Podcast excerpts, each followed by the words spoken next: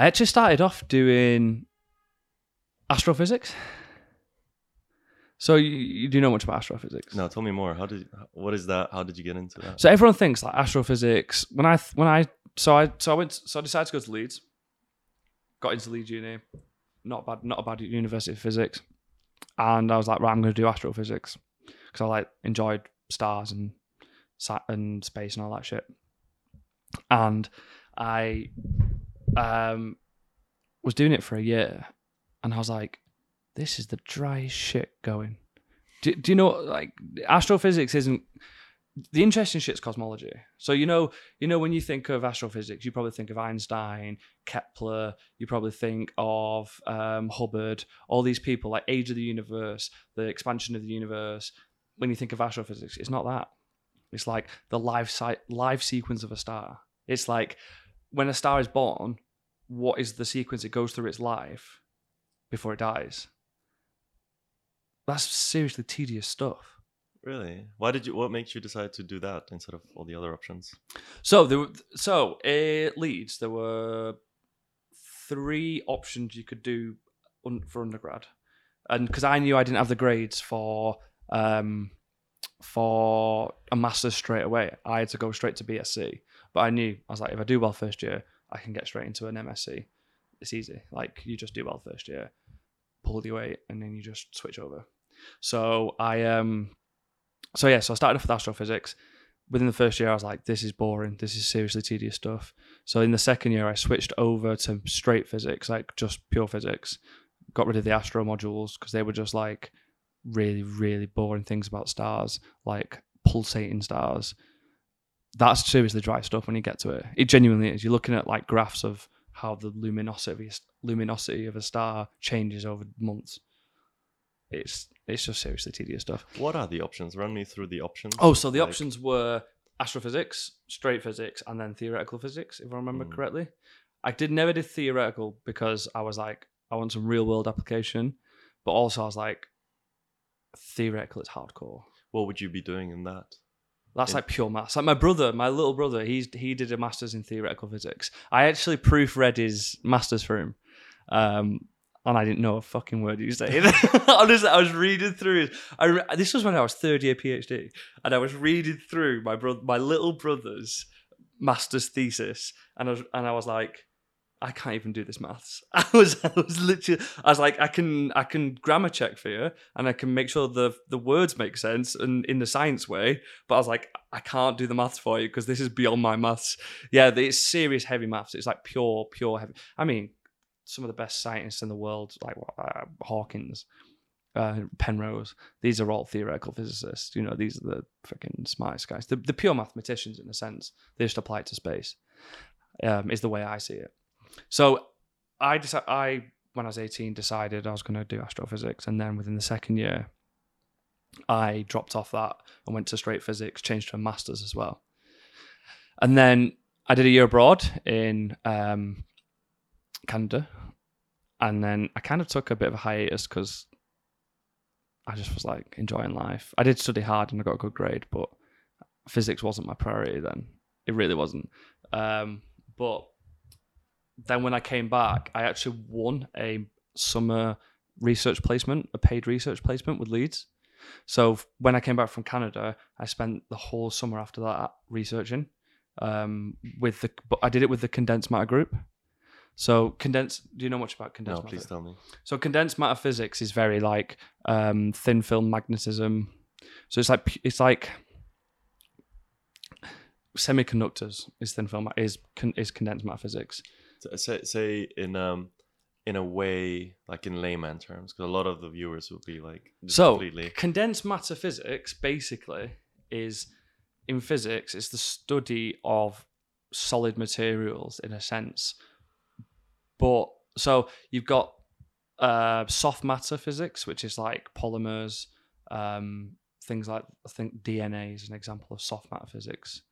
And then you've got condensed matter theoretical. Condensed matter is what, so you know what runs your computer, like the chips that run your computer, they fall under condensed matter physics. How a PN junction works, how a diode works, all of these things like diodes, transistors, things like that. That's all condensed matter physics. And the group I was in specialized in magnetism and superconductivity. So I did a master. I did this summer research placement working on solar cells. I'm making solar cells because they're condensed matter physics. And then I was like, this is my jam. I was like, this is interesting stuff. I want to join these guys. And I got a master's project with them. And then that's that. So that's the one of the penultimate steps. And then I enjoyed my master's. So my master's thesis was about superconductors and ferromagnets. So magnetism combined with superconductors, but in these little layers that are a millionth the thickness of a human hair. Like when you do things like that, when you take it to that quantum level, you start getting weird behaviors. And so I enjoyed my master's so much. And then I found this PhD with a very new young academic in Liverpool. And so it is quantum, but it's not, everyone envisages quantum now as, say, quantum computers.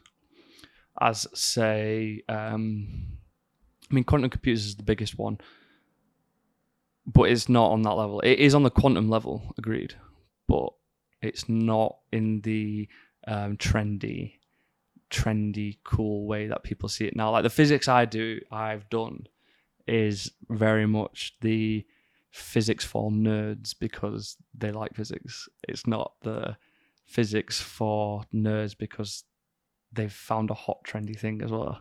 So like the stuff I've done is kind of like the dull stuff. Can you explain it in a couple of words what your PhD was about? So superconductors, You're familiar with them, but I will go through them again. A superconductor is a material that can carry a current, like the wires in this, like the copper wires in here carry a current that transmits this signal. But they have a resistance. So you put too much current through them, you'll get high voltage, you'll get high resistance. The resistance might be constant, but they'll warm up. Superconductors, a current can run through them, but with zero resistance. So that's super important for, this is fundamental for the future of energy saving things, because if you can pass a current through something without it being resistive, like when you put a high current through a wire, it'll get to a threshold where it melts itself because there's so much resistance that it will get too hot and melt. Mm. With superconductors, that won't happen because there's no resistance. So you're looking at efficiencies beyond our comprehension. You know? Well, this thing so when your laptop down there, when you've watched Netflix in your bed on a Sunday night for a few hours, you know, on a hangover or whatever, your legs get nice and toasty. That's because your computer is running so many calculations. There's so much current flowing through. It's getting warm. Well, that's all that's happened with that heat is it's warmed your legs up. It's such a waste of energy. And there are 2 billion computers in the world. Like, think of all those warm legs and all those warm rooms just to do what? Just to perform a calculation. So the point of trying to integrate and assimilate superconductors into like the point of having no resistance into modern technology is that you're going to save energy because you can remove that resistive heating. But the issue is with current technology and current materials, you have to cool them down to like 10 Kelvin to like minus 265 degrees. So you waste so much energy doing that. So my PhD was looking at how to help bring superconductors into the forefront and try of modern technology, but we're still in such a fundamental point that we haven't got like really useful devices yet that could go into a computer. Because the big single problem with superconductors is they have to be cold. They're not room temperature, like the semiconductor chips in your computer. So the original question you asked was quantum physics. Mm. Yeah, in a sense it is, but quantum is as deep as it is broad. So, but it is quantum physics. Yeah, it's on a nanoscale level. Agreed. But why did I get into that? I think it was just I fell into it But then you could also say the steps, my decisions from beginning of university to my summer placement to my master's kind of led me into a place where I enjoyed what I was doing. I think in all honesty, my love has always been for experimenting. Mm. So like with my master's, it was just so experimental. It was so like my master's was mental. I was in the lab, especially in the crunch hours in the final weeks. Probably I was in the lab 8 a.m. till 9 p.m, like just getting it all done. And I just fell in love with that. I just loved doing that. I was like on the equipment, getting the data, taking and analyzing it. And I was actually, even in my master's, I managed to get involved in making some stuff. So then when I got an opportunity to do a PhD where I had to build the equipment in the lab, I was just like, that's me. I was like, that's for me. I was like, I just want to make something from scratch. In all honesty, my PhD was, in terms of startups, it was a 0 to 1 startup for research. Like I turned up, there was nothing there. I had to build all the equipment. Mm. I had to get the data from all the equipment, and then I had to publish the data. So that's how I got into it. That's pretty cool. So it's in a way also like applied in the way that like you like applying end to end. Kind of, you start with nothing, you build the thing, you kind of validate your hypotheses, and then you end up with doing research down the line. So you like the whole... Oh, that's the perfect way of summarizing it. Yeah, I think I just fell in love with solving the problem. Because for us, it was like, when I started my PhD, it was like, we need a piece of kit that will take us down to minus 272 degrees, and it has to fit in this space. And you can't have a normal helium liquefier. You need a contained system because we don't have the equipment to liquefy the helium again. All of these problems, it's like it has to fit on a desktop. You have to be able to speak to it through a normal computer. All of these things, and it was just like bam. Like I spent 2 years just doing that, and then now. Like that piece of equipment I've made will run the group for the next 10 years, 15 years. Wow. So that was for me. If anything, I think I'm probably more of a physics engineer. Mm-hmm. Like, but I did enjoy getting the data from it, and I did enjoy analyzing the data. But I think in the point that you were saying of the end to end, like, yeah, it's like starting with absolutely nothing and also no money. We had no money. Like I had to genuinely first few months of my PhD, I'd made friends in the building, and I would just go to the academics, and I'd literally just be like, "Oh, how are we doing today, John? Are you having a good day? Yeah, blah blah blah." Just make chat with them. Be like, "Oh, I've noticed you've got a spare computer in one of the other rooms. Like, do you need it?"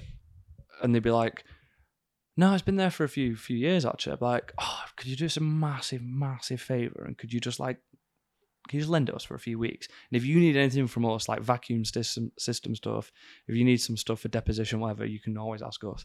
And they'd always be like, "Yeah, yeah." So literally, our lab is made from computers and equipment that I've just scavenged by just charming it out of people. That is literally my entire PhD, was just charming stuff out of people. But obviously, like if they wanted something back, I'd always do my best to give something back to them. Yeah. But that's the bit I love the most, was just like chatting to people, getting stuff off them, making good friendships, and then like helping them out with stuff if they needed it as well. Yeah, I feel like the scarcity at university makes you think extra hard. Like in anything, if you're having a startup and you just have no money, you are thinking extra hard. You're more efficient. You're more, not cunning, but like in a way, like genius about it and how you get your stuff.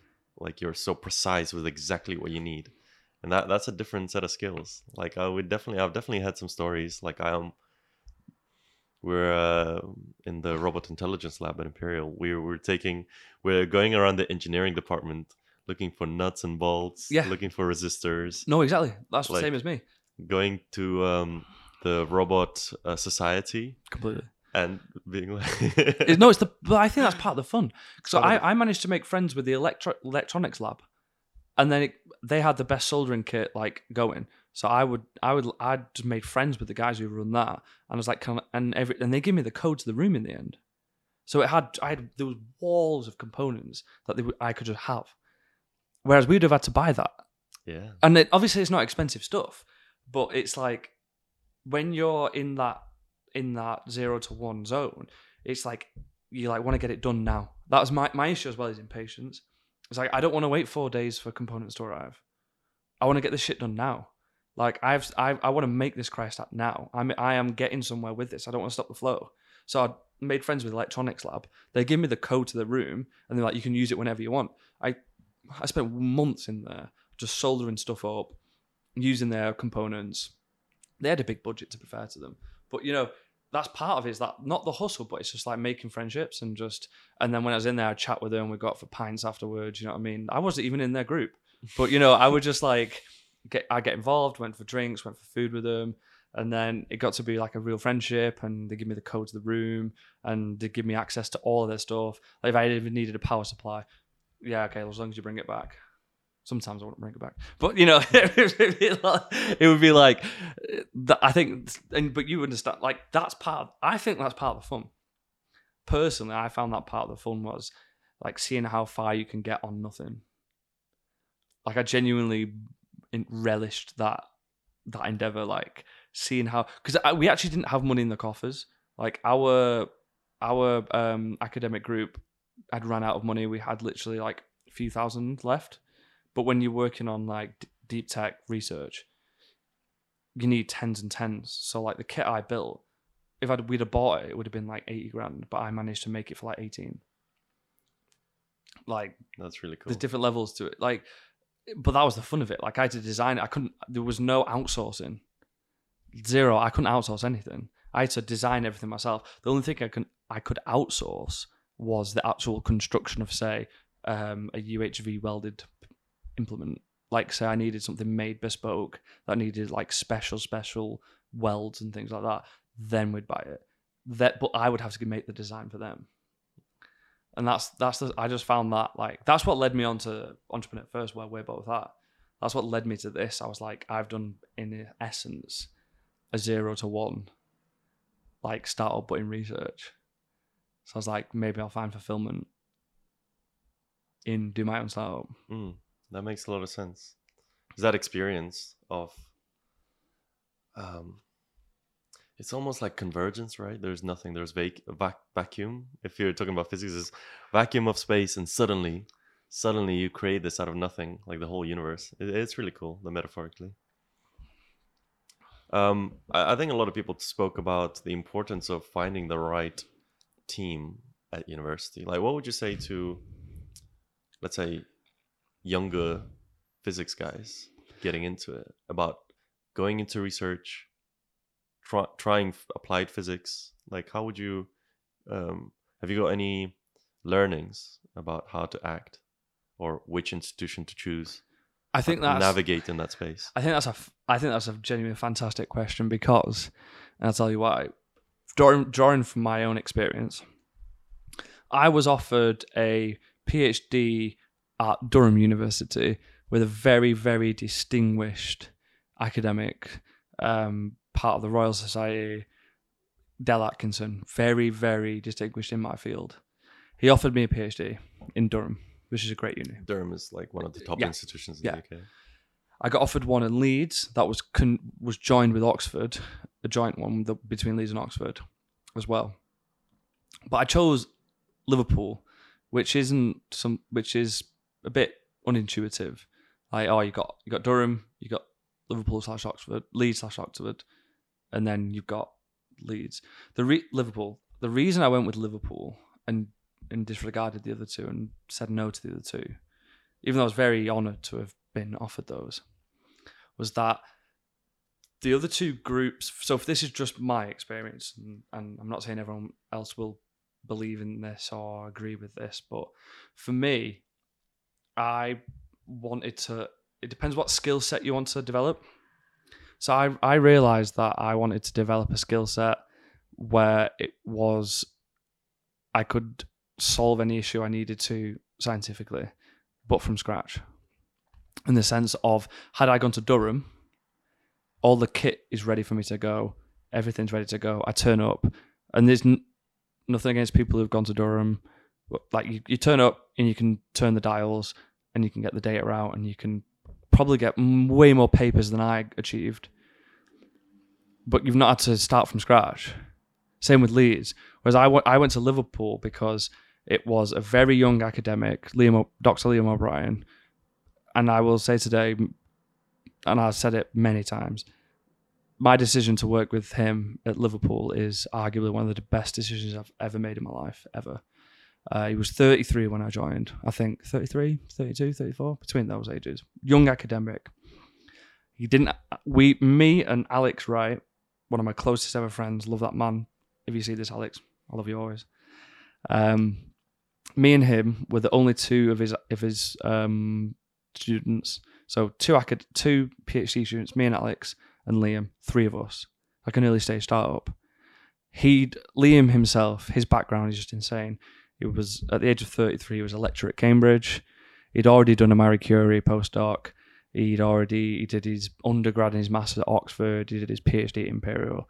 Like, this guy's next. He did his first postdoc at Cambridge and then did a Marie Curie. This guy's, he's a prodigy. He's seriously, seriously talented physicist. Read his background, went for an interview, and he said straight up, he was like, if you join in here, you're going to have to do everything from scratch. I've got no equipment. You're going to have to make it. And I was just like, bam, let's go. And as well, he was 33. It was just us three, me, Alex, and him. And I was like, this dynamic's going to be so different. Rather than joining a group that was like 20 people already. Do you know what I mean? Like one academic with 15 PhD students, 5 masters, whatever. I was like, no, I want one-on-one time. I want just to be in the mix the whole time. I want it just to be dynamic. I was like, I said to Liam from the beginning, I was like, if I join you, am I going to be able to make decisions where this group goes? Am I going to be able to help decide how we shape this group? He was like, absolutely. And he was true to his word. You know what I mean? Like, it was the three of us. It was the three amigos from the beginning. Like, we shaped how the group is now. He's got like 8 people now. What is it called? What's the group called? The Liam O'Brien Group, obviously. Does it have a special name? Well, we're the magnetic group, but we're like, there's not like a special name for it to say. Right. It's just, but yeah, it was like, seriously, for me, I just wanted something small, I wanted something intimate. I wanted it to be like kind of family, like where it was, I could go and see my supervisor if I needed to. I'd already, in Leeds, I was part of a big academic group where there was like 10 students to the PhD to the supervisor, and I was like, I don't want that again. And it's hard to get that because every supervisor that's become big, they can't dedicate the time anymore. They're never in the lab anymore. Whereas I knew that if I was the first generation PhD, Liam would be there by our side all the time. And you know what? I was 100% right to make that decision for me. Like, he would take us out for lunch every month. Like, everything, every milestone we achieved, he would take us out for lunch. It was so, because there's only three of us. Mm. So it's fine. But there are drawbacks, though, I will admit. There are the drawbacks, I think, that I've figured out actually in EF are that being from a very, very young academic group, the networking isn't as big. So, like, people in our cohort, they've come from very well-established academic groups where they can just call on alumni and be like, oh, someone who left 5 years ago. Oh, yeah. Oh, how's it going, Jim? Oh, I've seen you doing this. Can we have a chat? I don't have any of that because I'm part of a group that has existed. I was the first person, one of the first people in it. So there's no like people to fall back on. So that was a downside. But I would say if you have the chance to join a new academic group with a young academic, grab that by the balls, because the level of experience you get is so different. And obviously it depends on the person, because I think I got super lucky as well, because Liam is arguably the most, he's just one of the most personable and just genuine, his people skills are, I think, unparalleled. As in, I've never met anyone in academia like him, ever. As in, like, if I had personal problems, I could talk to him, we could go for a pint, like, I could chat with him about his family. Like, you don't get that in physics very often. You really don't get that. It's just not... Physicists have a stereotype of being just not personable and being, you know, just awkward and weird. And the stereotype is for a reason. Like Paul Dirac? Yeah, because a lot of them are like that. I mean, I've worked with hundreds of physicists. The vast majority are like that. They are. Obviously, there's a lot that aren't, but a lot are. Whereas Liam was just... I owe a lot to him, put it that way. And, like, when I write my acknowledgements... I hope he sees it. I hope... when I write my acknowledgements, he's the first one, he's getting a big fat paragraph. I've actually already planned it out what I'm going to write to him. Oh, yeah? Honestly, he's had such an important impact in my life. I moved to Liverpool knowing no one. And then working with him for 4 years, and it's just been such a pleasure, such an honor in a sense. I'd give you some compliment as well. Like it takes very unorthodox, mature thinking to kind of have that insight that, like, this is what I want. I don't want the prestige. I don't want the, you know, the wealthy network of individuals. Like, I want to get dirty. I want to grind in the trenches, and you know that like, no, you're I'd say a minority in that, and like, props to you. Thank you. Yeah, no, that's I think you're right in the sense of the trenches. That's where I wanted to be. I wanted to be like, just, I don't know, just the prestige. You're right. The prestige isn't what's important. I think it's what you learn from it. So I would 100% agree. Like, my physics knowledge probably took a hit for it, because I couldn't focus on pure theory as much, because I couldn't, like, just sit and read papers all the time, because I was spending half my time with my head in a soldering iron and a cryostat trying to wire it up, things like that. And for some people, they don't want that, and that's fine. That's there's different ways of going around this.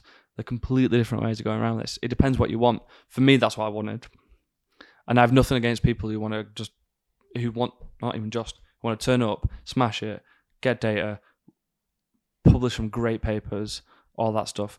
That's fine. That, for me, that didn't bother me as much. Mm. Well, I guess now you're better off, now that you're doing entrepreneurship, right? Like, I feel like that's such an asterisk to your name. Well, you could completely argue, and I think me taking this course, as in me taking this avenue of my life, doing that PhD, doing that 0-1 research startup, got me on EF, no question, because I used a lot of the skills I learnt there to persuade them to let me on, and they were like, yeah, this is the type of guy we want. And so I think if I'd have done a different type of PhD, I wouldn't have gotten an EF. Okay, that makes a lot of sense. What? Tell me more about what you were doing at Entrepreneur First for the past couple of months. Like, what gaps have you seen in that you could apply your knowledge of quantum physics, you know, condensed matter, compute? So originally, as you know, Dimitri, great guy. Shout out to Dimitri. Dimitri Sakaras. Sakaras is a fantastic man. So driven. Pushed me phenomenally well. All praise to him. Genuinely, really, really enjoyed working with him for the 6-7 weeks we were working together. It was a lot of fun. We really wanted to try and use both of our knowledge, because he's done a similar PhD, to try and help alleviate the integrated circuit chip, like in your phone and your computer. There's electronic vehicles, all these issues now. They're a huge, huge lead times on these components, we wanted to see how we could use our knowledge to try and plug those gaps. Because we were like, we're both condensed matter physicists, so surely somewhere, right, we've got the knowledge, we've got the get-go to do this. The issue was, so we had a few ideas of how to fix this problem. One of them was make the equipment used to develop and produce integrated circuits. So for example, like Intel, i7, whatever, they need very, very, very expensive equipment made by one company. It was ASML or something. What? TSMC? So TSMC, they make the equipment. They make the chips. Right. But they don't make the equipment that makes them. Right. Okay. They just make them. So they need to get the equipment to make them from someone else, which is a company called ASML. All right. Where are they based? They're based, I can't even remember. Are they Taiwanese as well? Either way, ASML, if my memory is correct, produce all the lithography equipment to make the miniaturized circuits for like TSMC, for Intel, other companies, right? They're the only people. And they make like 10 of these a year. It's mad. And they're worth like 300 million a pop. Right. So we were like, should we try and undercut them? It's healthy competition. We were like, can we try and undercut these people?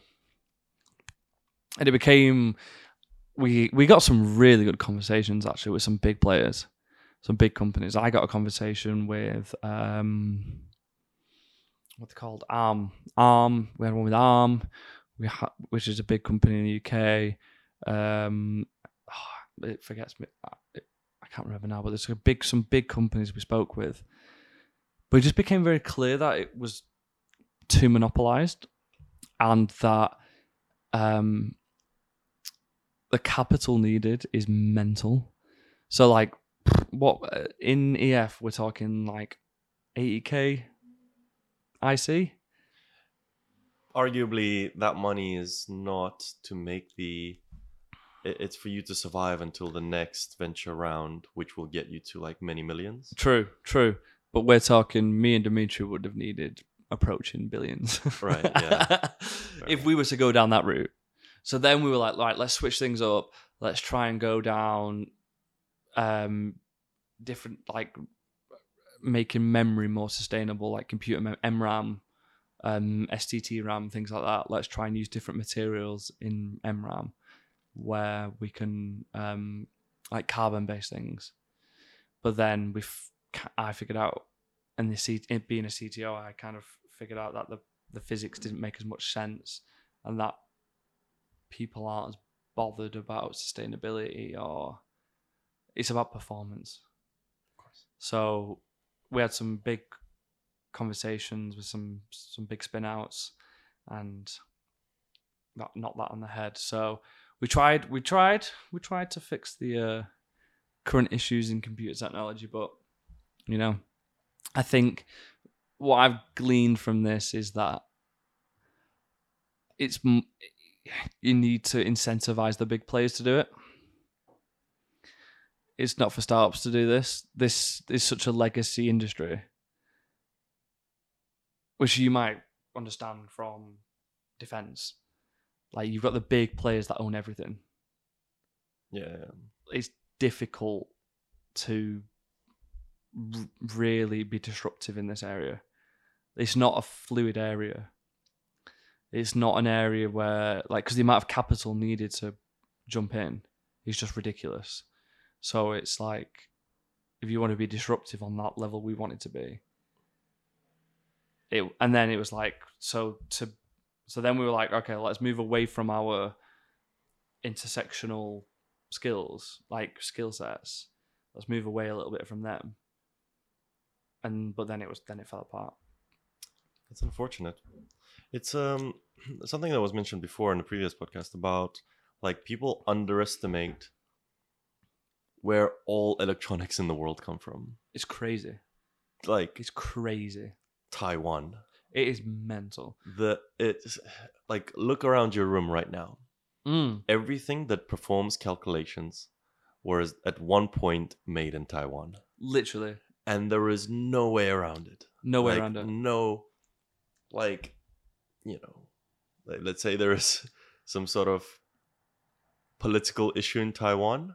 That, like, let's say that city, let's say on a statistical anomaly that 100 employees don't make it to the office in Taiwan, the entire world's infrastructure of semiconductors falls apart.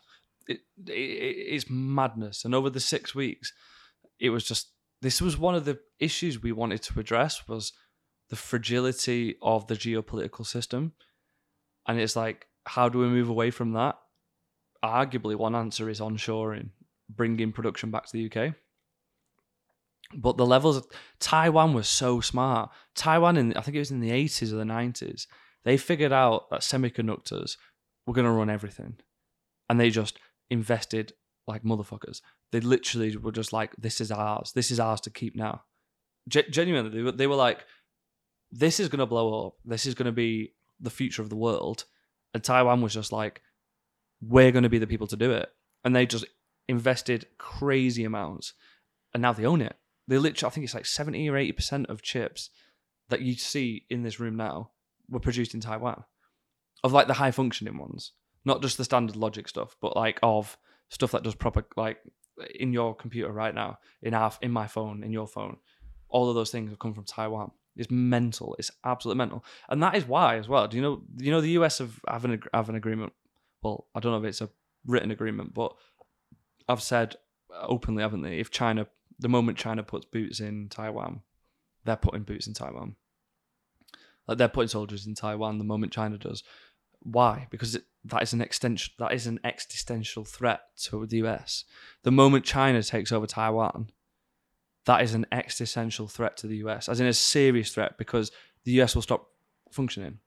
It's so funny how that is made purely from, I mean, obviously the capital, the physical stuff that needs to make it, but silicon is gold, right? Like if you look at the chip itself, costs nothing. It's the most abundant material in the world, but we're fighting it if it was like uranium or something, like the most rare thing in the world. It's so abundant. It's just we don't know how to make it. Exactly. And that's one thing me and Dimitri realized, was that the UK is fantastic and world leading at designing chips. Like the Arm, right? Yeah, exactly. They don't sell chips, they sell designs and intellectual property. Design, exactly. IP, exactly. IPs, intellectual property. We are world leaders at IP. That's where we are the best. But creating them, we're useless. Like we've got two. We've got one in Dublin, I think, and we've got some stuff in Swansea as well, but it doesn't fulfill it. Like, I mean, just look at the lead times on electronic vehicles right now. It's crazy. But yeah, I mean, so some of the next wars are probably going to be over semiconductors. Put it that way. Yeah, that's pretty interesting. Huh? No, I genuinely think it runs the world. Like the world is only getting more technologically advanced. Everything is data driven. Everything is semiconductor driven. Like, I mean, just think about it now. Like back in the day, look over there, you got an air fryer.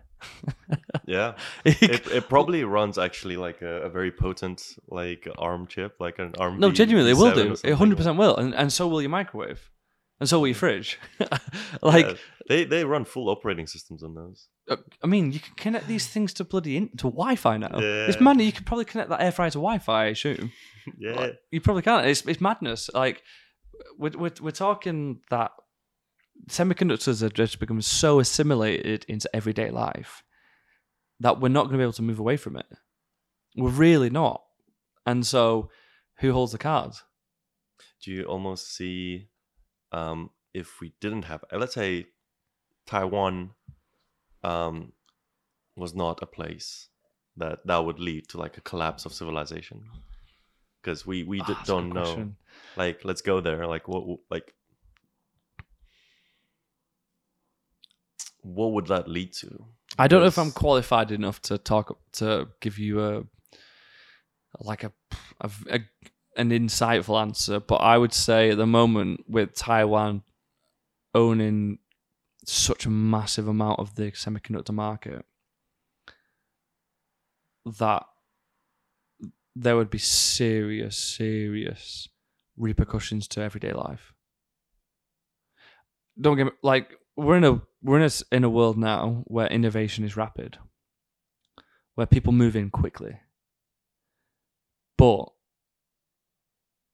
and say China did jump in on Taiwan.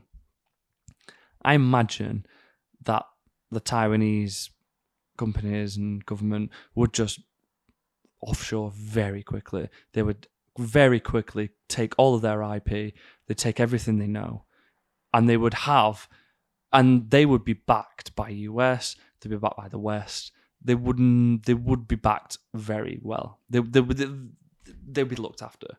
And those people who run those factories would go, say, somewhere where there's also cheap labor, I don't know, say Pakistan or Middle East or whatever, and they would set up production there, I think would happen, and they'd be backed by the West. They'd have to be. It's in the West, it's an existential threat to the West. Like, you couldn't just let them die, and they would be like the last chopper of Saigon, you know what I mean? They would. The people who run those factories, who have all the IP, who know how those factories work, who know what machines are used, who have all the transcripts, all the blueprints, all of these things, they'd be on the first chopper out of Saigon. They'd be going to where's next. The US would be setting them up, pumping billions into them. I would put money on that happening. The US, the UK, the EU would just be like throwing money at them, make a new foundry. We're fucked without you. But there would be a big issue, no question. But I think the West would back them to the hilt. They can't not. How do you think similar things were said about, for example, we had French people on last time, and they said there is now a dip in, let's say, the French nuclear industry, because the nuclear reactors, the buildings, were built in the previous century, and people who have built them have retired now, and the new generation actually doesn't know how to maintain the equipment. There is a drought. Like, they go into like AI, machine learning, they go into like what's much hotter industry. So now it's like actually a bit of a drought in physicists who know how to operate these buildings. So it's like actually a countrywide problem. But how do you fix that for semiconductors in the UK? Like, how do you see, if you had, let's say, apart from just having billions invested into it, how do you solve the know-how gap of how to make? Because the silicon, at the end of the day, it's such a commodity. Like, you could buy silicon in tons, but that one chip that weighs like 2 grams runs the world. Like, isn't it so interesting? Like, how would you fix that? I think you're asking the wrong person. But I think, like I say, in the UK is so strong with IP. Like, that's our strength, is IP. So I imagine, and we do have fabrication people here. I mean, we'd probably have to ship them out from Taiwan. We'd probably have to save them. Oh yeah, we'd have to ship them out. Just talk to the person, right? Like, to be fair, the thing is, China are producing a lot of chips. They really are. They're like, China are smashing it as well. But the issue is with China, the level of production isn't as high. So you're not getting as high quality because you've not got that legacy. They came to the game later. And so you're actually finding, like, I've got this experience through my granddad. My granddad has had an electronics company. He had it recently where he bought like 1,000 of these certain chips in these I forget what the picks. They're not very high levels things. They just like run GPS systems and stuff. They're not like the Intel that's in there or whatever. But he was like, they bought like 1,000 or something, and every one of them was duff. That does work. Yeah, like 1,000 of them, and they tested them, sent them to another place, got them tested at a different place, didn't work. Rang up the guy in China, was like, your chips don't work. The guy in China was like, let me get back to you. Tested all of the chips he had in China. They didn't work. So there are different levels to the game. there are different levels to the game. Like, speed can help sometimes, but when it comes to things like this, quality is just so essential. Like, you like, on these things, you've got to be working on, like, if you've got 1 billion transistors, you have to have like less than 1/100th of a percent, 1 millionth of a percent, or something silly fail rate. Like, they have tests in, they have, like, in that chip that you've got in my phone, your computer, there will be a certain amount of transistors that don't work in that integrated circuit. But they've already, the way they've set it up is that it already counts for them. So when you have a certain amount of fail rates of internal transistors, then it stops working properly. Right, okay. Because the idea that you're going to have 100% success in everything, physics, is not true. You have to make account for the fact that there's going to be failures. There's always going to be failures. And we're talking about, like, nanometer issues, right? Like, quantum issues. 7 nanometers, something silly now. We're trying to get down to 4, 2. It was... one of the guys that I want to get on in our cohort was working for Apple, and I was just talking about how, like, Safwan. Yeah, a hairline. He's a really good guy. I really want to get him on. He's an awesome guy. I love him. A hairline scratch on a battery on an Apple phone makes it over time swell like 20 centimeters, something crazy. Like, it, like the hair over time, that hairline scratch on the surface of the battery will cause it to, like, swell in time. And that's what happens to, like, Samsung phones. Yeah. That, like, blow up is because of, like, tiny imperfections. Yeah. And you think, well, a smartphone is a commodity, right? Everyone has a smartphone. Why are these Samsungs blowing up? Like, we should be... Is that what it is? Well, one of the reasons, like, that it swells up is because of physical imperfections.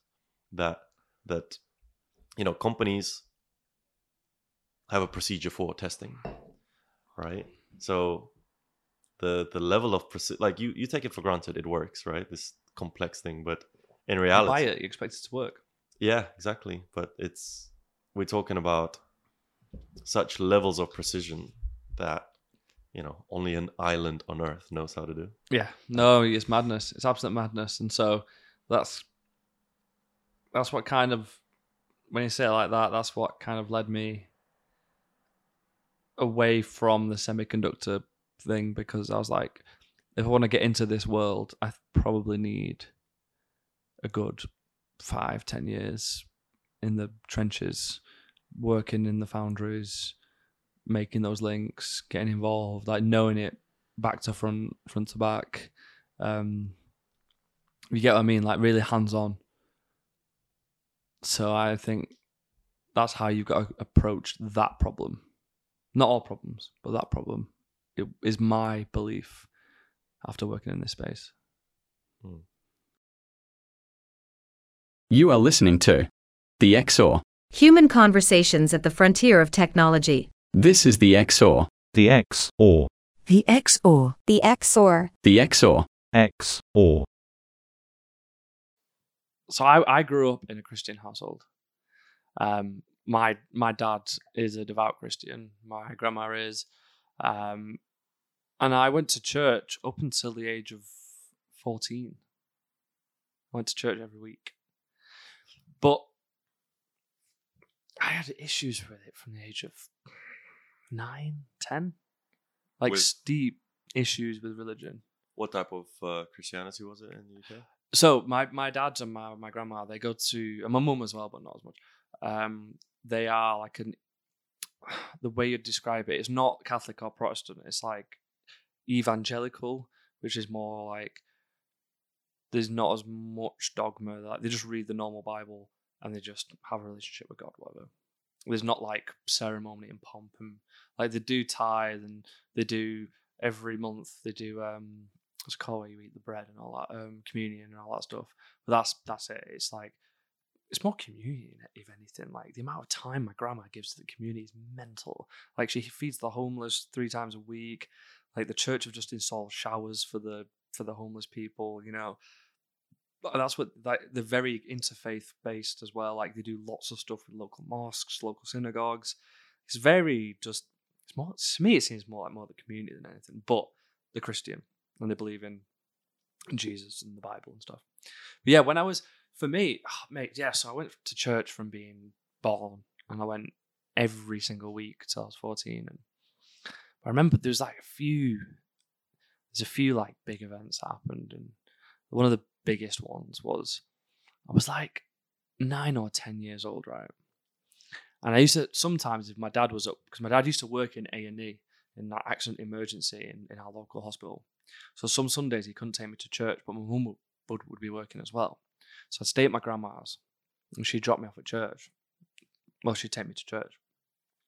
And I remember whenever I stayed at my grandma's as a kid, she would always have books for us to read at night. And so usually there'd be like the Dandy or the Beano, you know, like comics. But sometimes there'd be like a few science books there that she'd just get from the charity shop, whatever.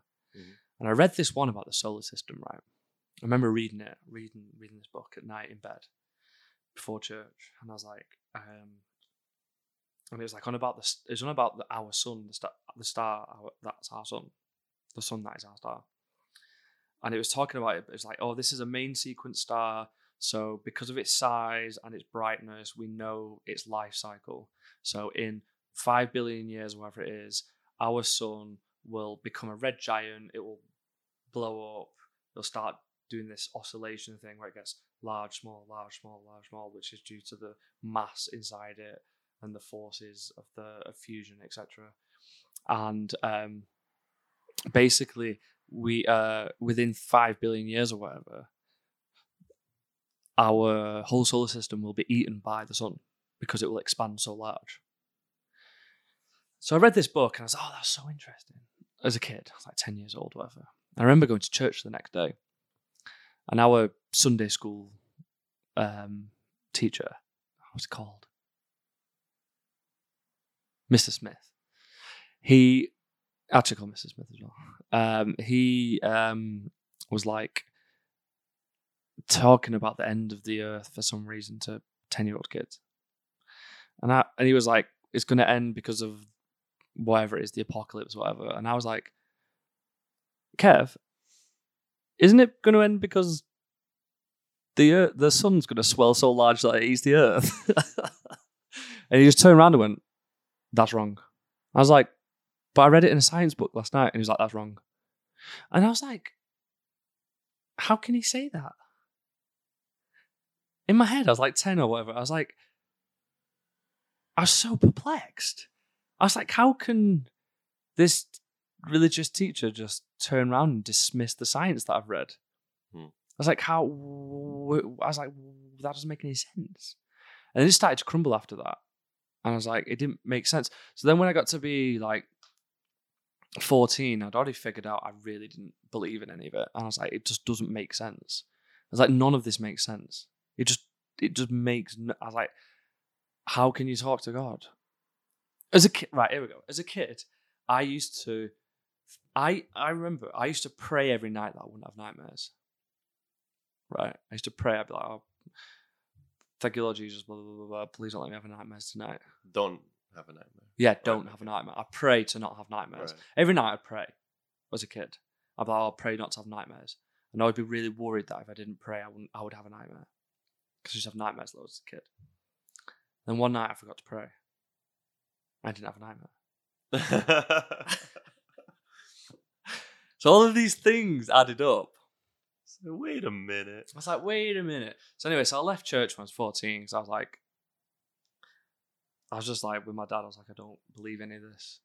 And he's like, you've got to go to church. I was like, I'm not going to church anymore. I don't want to go to church. And he's like, made me go till I was 14, 15, whatever. I was like, no. Anyway. Then when I got to like 17, 18, I really, really started researching atheism. Like, have you heard of Christopher Hitchens? Yeah. Yeah, and I used to be like a Hitchens fanboy. It was embarrassing. I used to like any Hitchens video on YouTube, I've watched it. All right. I'm not even lying. I probably watched 300 hours worth of Hitchens stuff. It's passed away now, right? Yeah. That was one of my... I used to be like gutted that he was dead. I used to be like, I can't believe you're dead. Why are you dead? I was obsessed, like him, Richard Dawkins, Lawrence Krauss, all of these people, like big atheists. I used to be like humanists, whatever you want to call them. Do you watch a lot of the debates that they have? I love the debates. That was the thing, though. I loved the religion versus atheism debates. That was the main things I would watch. I wouldn't just watch monologues. I didn't want to listen to the monologues as much, because with the monologues, you don't learn as much, because you don't learn how to counteract an argument. With a monologue, you learn what you want to hear. Right. You know what I mean? It's fine for someone to speak at a camera for an hour without pushback. Whereas when you have a fierce debate where it means a lot to people, especially like, have you ever watched the IQ Squared, the Intelligence Squared one, where it's like Christopher Hitchens, Stephen Fry, and then it's they're debating, and someone else debating like an archbishop, and I must have seen it. Yeah, it's quite popular videos on YouTube. Yeah, what's she called? The MP, the old MP. What's she called? For the Tories, and then she became like a anti-Brexit MEP. I forgot what she called. Her name will come back to me.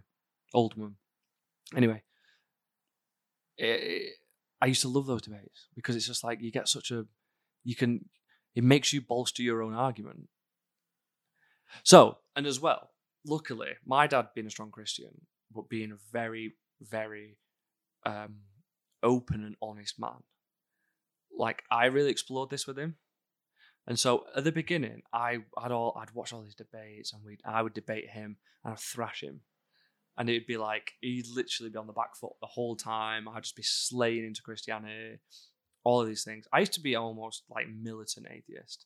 I used to be like anti-religion almost.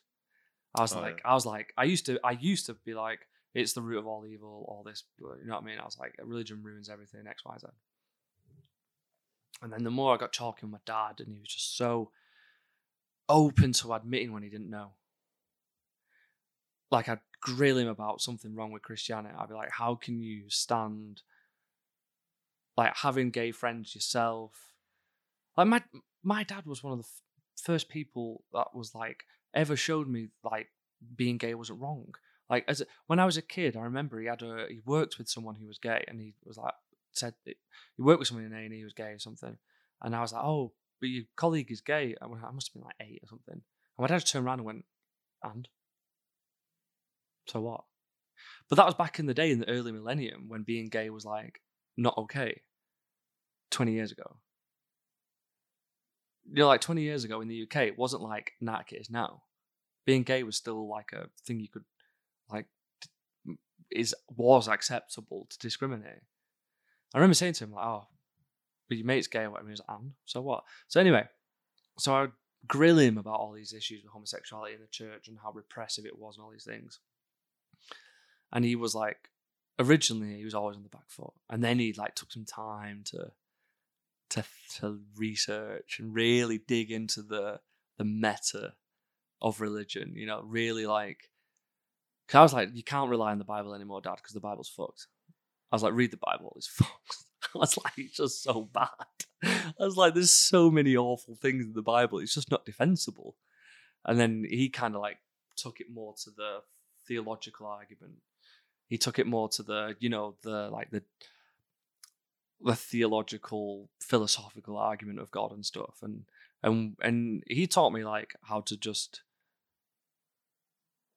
in a sense, without doing it on purpose, he taught me how to not be anti-religious. How to like realize that if everyone thought the same, it'd be fucking boring. Like, and that's why now I'm not anti-religion at all. I wouldn't say I'm pro-religion, but I would hate for there to be no religion, because I think I think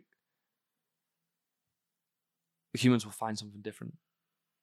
We'll always find something to align to. It's just human nature to want to believe in something. So have you? Oh, okay. In your journey researching these things, have you ever considered other religions, let's say Buddhism or Taoism, that was more to do with, you know, I would say it's more spiritual than religious? Have you ever had inclinations to like that sort of? A lot of people who are atheists kind of find maybe they don't, the Christianity is not for them, but other religions, you know, are more acceptable to them?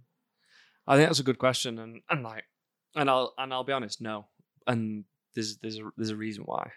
So in my journey into like figuring out, because in figuring out like religion, what to mean, what is it? Does it make sense just truth wise and science wise? Because being scientists, we know everything is run by science.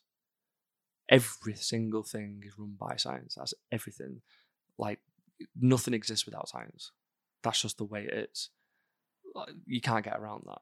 It runs the entire universe, especially physics. And so spirituality also does tie into Christianity in some ways, because in Christianity, like you believe you can connect with a higher being. In this sense, it's more visceral. It's more like you can talk to this higher being. You have a relationship with this higher being. But even with spirituality, you are connected to something that's bigger than yourself. And so this might sound a bit wishy-washy, but the way I, for me, one of the big realizations, and it might sound trivial to some people, but when people say they can talk to God, which is a spiritual endeavor, we know. I did a module called quantum information. And information, any type, is physical. So I'm sending you information right this second with my voice. My vocal cords are vibrating air, which is sending a wave to you, which your ears pick up. That is a piece of information. When I text you, my phone sends photons, which are light, but a different type of light, to a satellite, which beams it back down to your phone. They're photons. They are measurable things. You get the text. That's information. Yeah. Information is in different ways, many different ways, but it's always physical. Always, always physical. So why am I saying this? Because if you're trying to connect to a higher being, if you're trying to speak to a higher being, that means you're sending information. There's no way you can talk without sending information. So when people say they spoke to God, that means they're hearing God in their head. That means they're connecting with God on some level, yeah? Mm-hmm. You can't do that without a particle. There's no way, because no information can be sent otherwise. Feelings aren't feelings. Feelings are actual atoms in your brain. When you have a thought in your head, it's not nothing. It's electrons. It's chemicals firing in your synapses. It's electrons moving around the nerves. It is a physical, tangible thing that if you wanted to, you could weigh. It would have a mass. It'd be very small.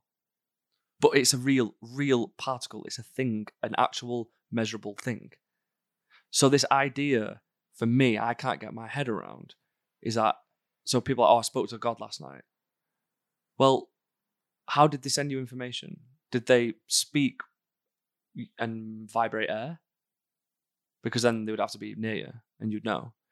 Or did they send photons to you via text, but your brain accepted them and then turned that into a message? So you're saying, if you did communicate, there'll be information passed. And if there was, we'd be able to measure it. That's the only way. And then basically you're saying because we can't measure it, it didn't happen. Is that what you're exactly what I'm saying? All right. Because where in your brain is there a receiver for this information? Where's the hardware that accepts it? It's like the idea of people saying, like, this is why I don't believe in souls either. Because if we had a soul, the anatomy of the human body is very well known. A soul has to be a real thing. It has to be a real entity. It has to be particles to exist. It has to be matter to exist. Else it doesn't exist, else it's a vacuum. So, if we had a soul, we'd know where it'd come from. Is it excreted by your thyroid gland? Is it from your armpit? Where does it reside? Is it in your brain? The brain's pretty well researched now. We've got MRIs. We should know if we'd know where it sits in the brain. Hmm. So for me, this is what made me realize that I don't believe in any religion. There isn't a spirituality. There isn't a soul. But I realize that there's a beauty to that. Because do we think our cats have souls? Do we think that the Beatles the 1 million species of beetles have souls? Do we think that zebras or hippopotami, whatever, have souls? No, we don't. We just think because we're sentient and conscious beings, we've got them. But no, we're just part of the natural order. Some religions would probably disagree that, you know, animals have souls as well. But okay, I see where you're going with this. Do you think there could be something that's immeasurable or space for faith of that, something that we haven't discovered yet? So I think that people can make an argument that there's a particle we haven't discovered yet, but the fact still stands. Information is measurable. Information is a particle, always. Because if you don't have a particle, you have a vacuum. If you have a vacuum, you have nothing. You can't have something without... You can't have something without nothing without... Like, you just... Okay. Do you get what I'm saying? Yeah. Okay. Let's say there was... The communication was with photons, and there did exist a being that was communicating. It's just that it's so infinitesimal. It's just not measurable with current equipment. Would you kind of accept that thought? It's like the communication does happen. You could measure it, but like you just can't at the stage of your like scientific breakthrough. To be fair, some people, from what the spiel I've just given, some people are very arrogant, very narrow-minded, and I understand like some people have theories about twin telepathy and all these things, and I still I speak to myself in my own head. That's my conscience.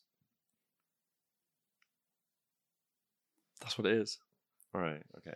And I have nothing against it. If people want to say that they spoke to God, that's fine. I have nothing against that. I don't think they have. I really don't think they have. But if they want, and I won't argue with them because who am I to deny that? I have nothing against it. I just don't think they are.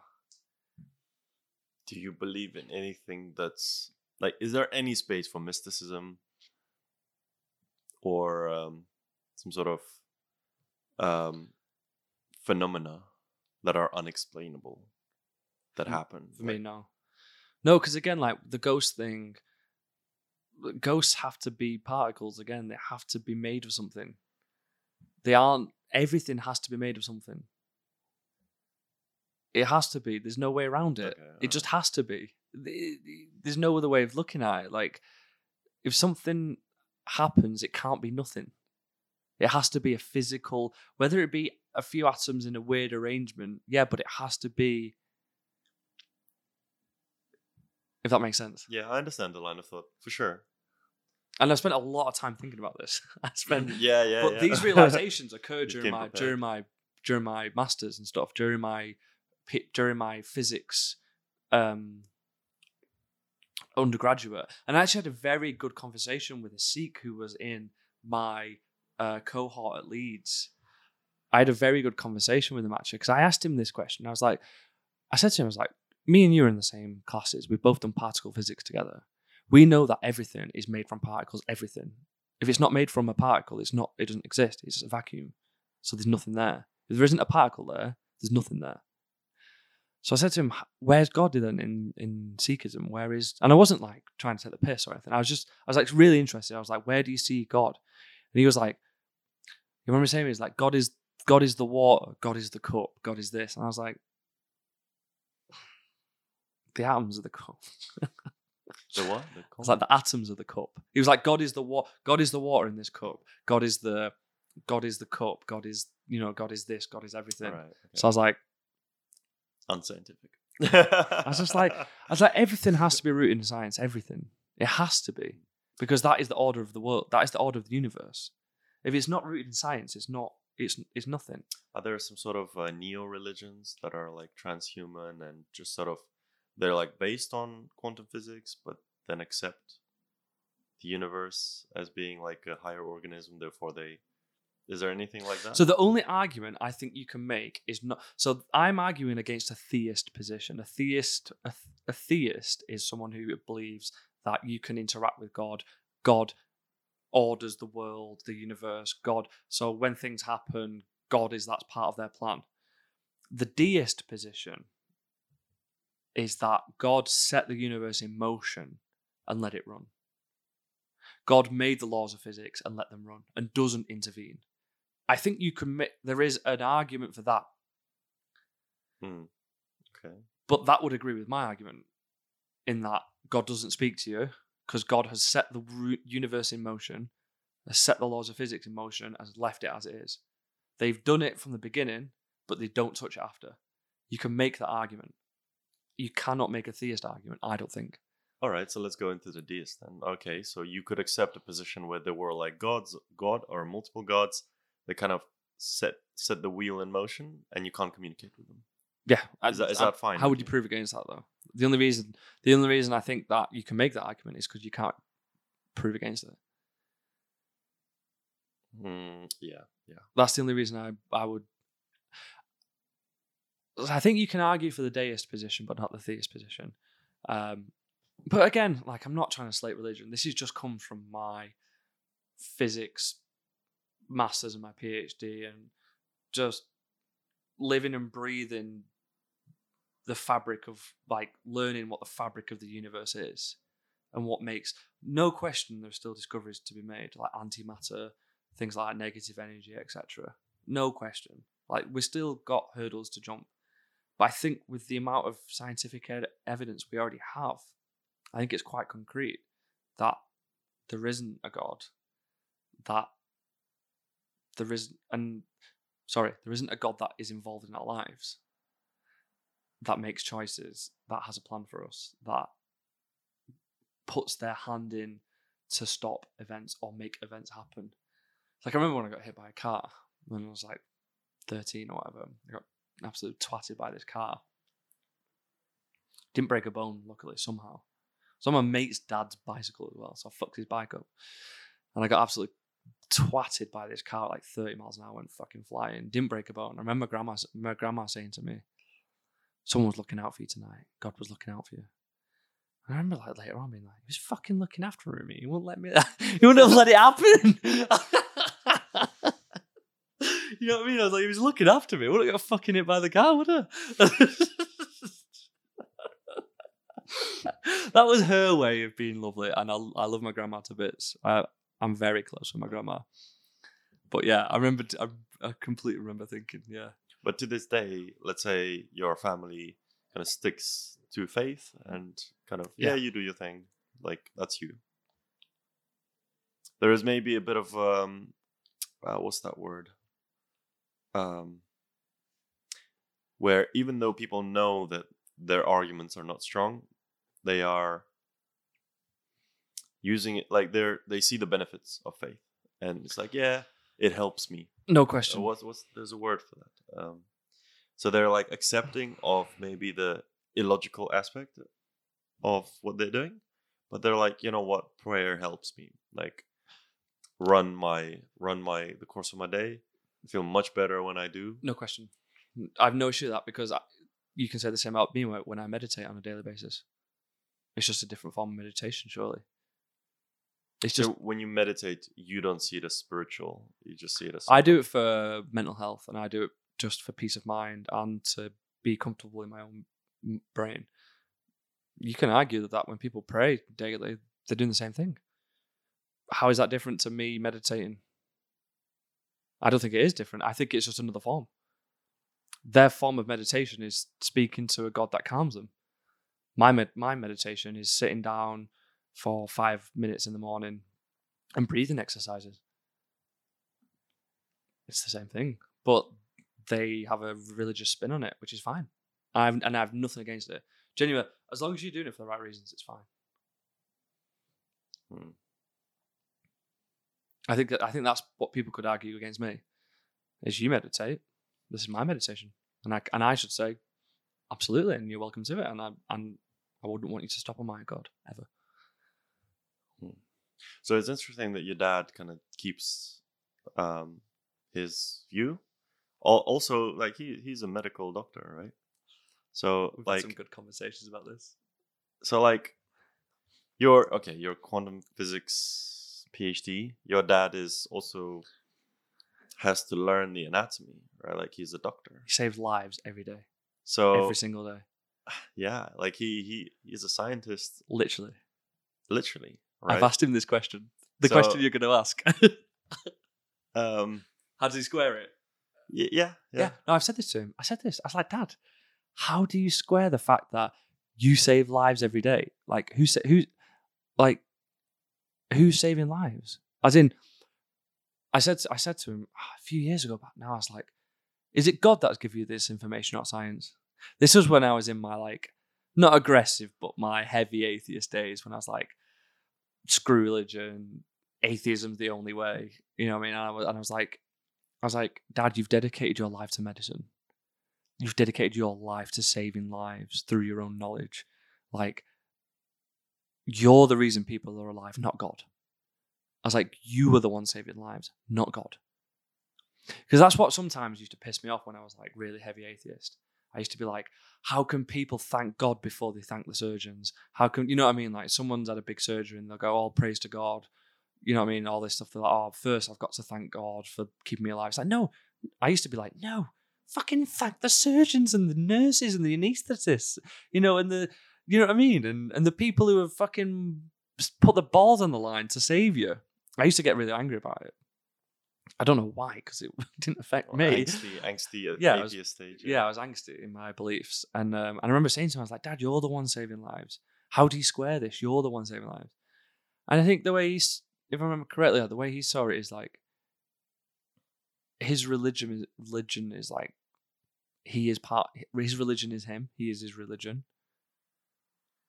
So whatever he does is like, his religion is part of that, in a sense. So you rationalize it that, you know, God put me here and God. Exactly. Yeah. Like, he is who he is. He has gone down the path he has. He saves lives every day, and part of the reason of that is because of his religion. Yeah. So for me, I could say, yeah, you could have done. Look at all your atheist friends you work with, but it doesn't matter. That's not the point, is it? The point is that for him, he is religious, and for him, arguably, that's why he is where he is. So. For me, he's the least, and he'll kill me if he sees this, but he is the least Christian you've ever met, just because of how forward thinking he is, how just human, and how thoughtful. And I'm not saying religious people aren't like this, but he's the least dogmatic person you've ever met in your life. So forward thinking, he's so accepting of other people. Which I would argue religion often isn't. I would really argue all religions really aren't accepting of other people on the whole, like, especially the Abrahamic religions, especially Christianity, Judaism, Islam, they're not very accepting of each other or other people. Like, it's their way out the highway. People argue different with me, and if they do, let's have another podcast and talk about that on its own, because I love chatting with this. Like, I would love to like chat with some heavy faith-based people and just shoot the shit and just chat with them and explore things, and like, because I mean, look, just before when we were talking about the communism stuff, that gave me some perspective that I'd never seen before, and like I love hearing opposing opinions. I'll be the moderator. Yeah, let's do it. If you can get some faith-based people in, I would love to just shoot the shit with them and just chat and. Just be honest and open and no holds barred, and we just we'll do preparation. But you definitely are a black belt. You come prepared. I'm like just nodding and be like, oh yeah, fair enough. Tell me more about like your dad's career, because that was really interesting when you told me before about like what it takes to be someone who is at the forefront of like horrible situations during accidents. Oh my God, my dad's my hero. I used to cringe at the like. My dad has always called his dad his hero, and I used to cringe about, oh, your dad's your hero. That's not cool. And then, do you know what it was? Just to go off on a tangent. Have you ever watched Fred Gino and Ramsey Go Abroad? No, I didn't watch that. But anyway, Fred, you know, from First Days. They're both cooks, right? And he's a maitre d'. Fred's the major D, French. Right. And anyway, he said it on TV. He was like, "My dad's my hero," and I was like, "My dad's my hero." I was like, "Fuck." Anyway, so yeah, my dad. When I was a kid, my dad worked as a clerk in the courts, very low paid job. With me, my mum, and dad, and my little brother before he became a nurse, and lived in a 2-up, 2-down in Manchester, in one of the roughest areas of Manchester. We had nothing, poor, so poor. Went to one of the worst schools in the area. It didn't bother me though, because there was love in the house, so it didn't matter. You know what I mean? Like, we didn't feel poor. We didn't have anything, but we didn't feel poor because we were such a strong family. And anyway, my dad figured out like being a clerk in a court wasn't going to do anything for him. He literally used to like hand papers from the prosecutors or the defense to the judge. That was his job. He was that person in court who would literally just pass papers, and it wasn't a glorified job and it wasn't very well paid. So he was like, and then his grandma, my great grandma died, and he was like, he saw how the hospice treated her, and he was so impressed with the care they gave her, and he's like, "I need to be a nurse." And this was back in the day when men weren't nurses as well. Because when I was a kid, people would be like, what did your dad work as? I'd be like, "Oh, he's a nurse." They'd be like, "Ugh, your dad's a nurse." A male nurse. It's the worst thing for your dad to be as a kid. Literally, like, "Aren't nurses girls?" My dad's in the army. He'll kick your dad's ass. Exactly. Yeah. Oh, he's a nurse. Like, my dad will save your dad. Anyway, so he worked his way up. He used to be. So he started off pretty. Remember correctly, he started off working in the ear, nose, and throat ward. As like a ward nurse, and then he managed to get into A&E, accident emergency, and he worked his way up to being charge nurse of A&E. So he ran A&E. He was the boss when he was on his shift. He ran A&E, and you know, that's got to be a high. I get a lot of inspiration from the stories that he told me, like it's some phenomenal stories. The amount of lives he saved, I don't know how he's not got PTSD. Like some of the shit he's seen.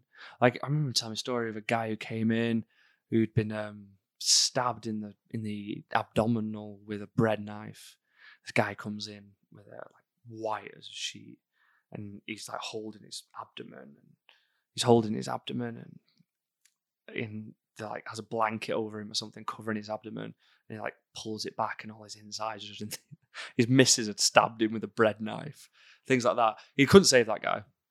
And then there's another one where like this guy with a convertible car took the top of his head off like under a lorry or something, like crashed it, and he had his brains in his hands, was talking to this guy whilst he had his brain in his hands, and like he's seen like little children die, and he's seen the worst things ever, and it's the fact he like how human he is in all of it.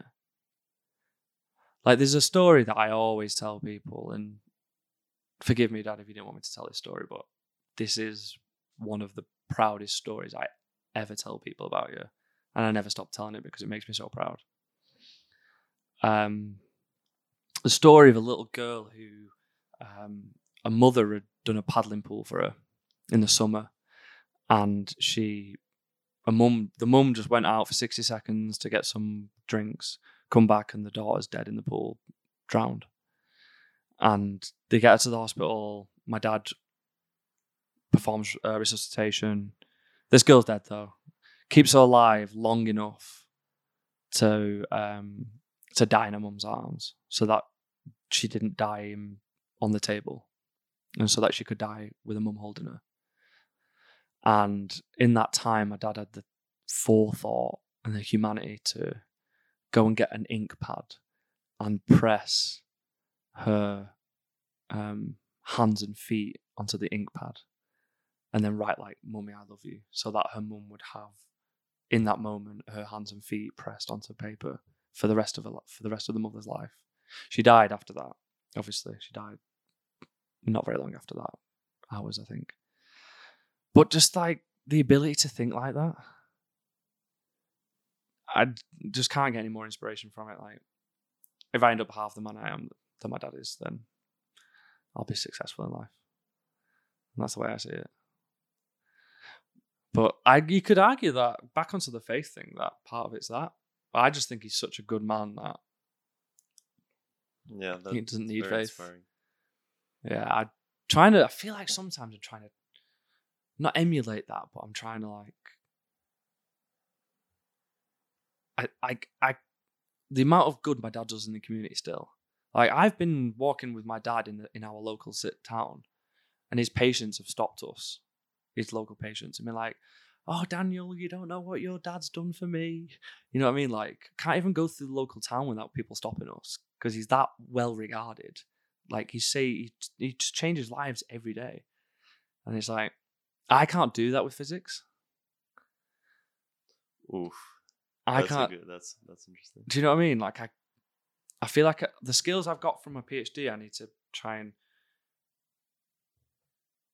to use the transferable skills in like medtech or something, because I think that's where I want to be in life. Is like, I feel like I want to. I'm not saying I have to be my dad, because I'll never be my dad. And I don't want to be my dad because I'm myself. But I feel like that's what my dad, like, I would get fulfillment out of. Like, I see the good he does. And to be fair, if my dad sees this, he'll be cringing. He'll be like, "You're giving me too much credit. I don't do this. I don't do that." But he just can't admit it. But that's the mark of a good man, isn't it? Someone who can't even admit when they are a force for good. Someone who can't even be like, "Yeah, I do good things every day." Like, he won't accept that. You try and tell him that he changes lives every day. He's like, "I'm just doing my job. I'm just doing my job." You don't do it for the accolade. You don't do it. Like, he's the best man I've ever met in my life. Ever. He's my best mate. Like, he's my hero. That is so cool. Like, yeah, I feel so lucky. It's always inspiring, like, to see, you know, fathers be great figures for their children. And look up, it is definitely like, I don't know if it's rare, but it's definitely amazing when it happens. I love to see it. I feel lucky every day, you know, because I know that there are lots and lots of men out there who have bad fathers or absent fathers, and I just wish that they had. I genuinely just sometimes wish like every dad was like mine. The world would be different. It would be totally different. And I do like, I've got friends who've got awful fathers and awful mothers, and I've not got the same relationship with my mum, but I love my mum to bits, and we get on very well now. But like, I do wish that there was more.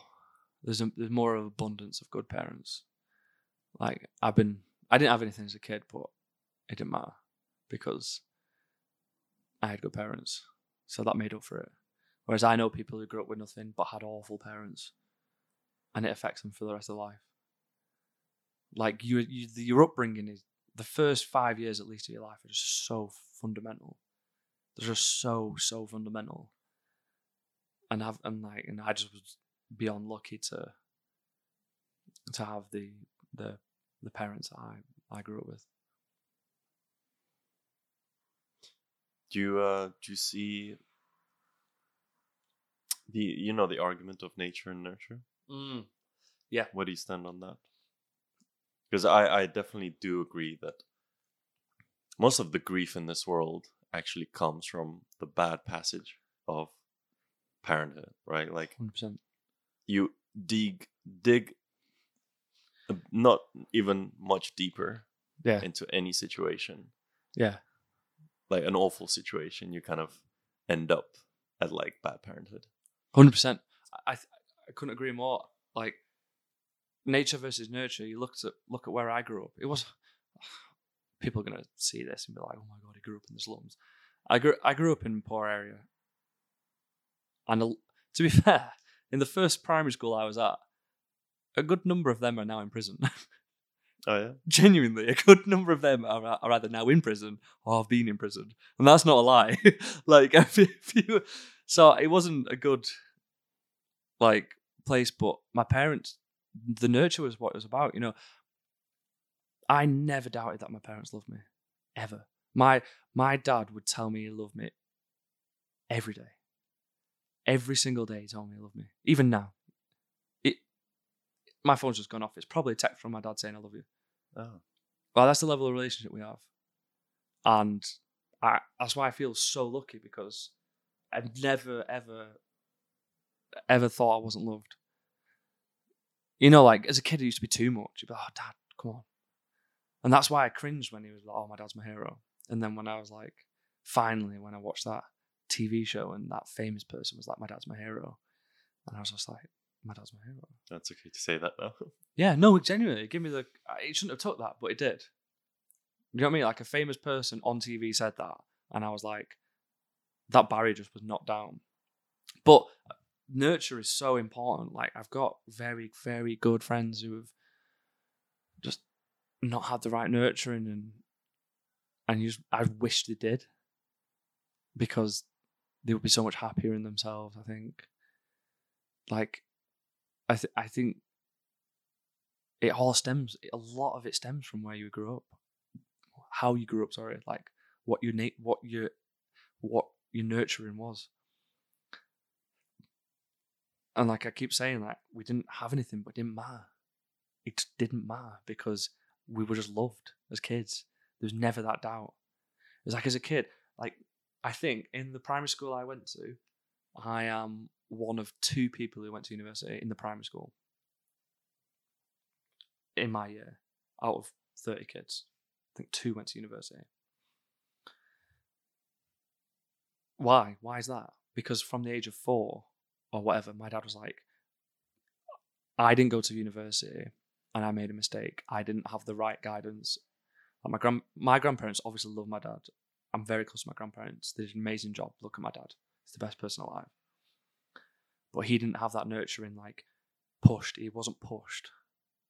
Whereas my dad was like, I'm not letting that happen to you. I'm going to push you. You're being pushed.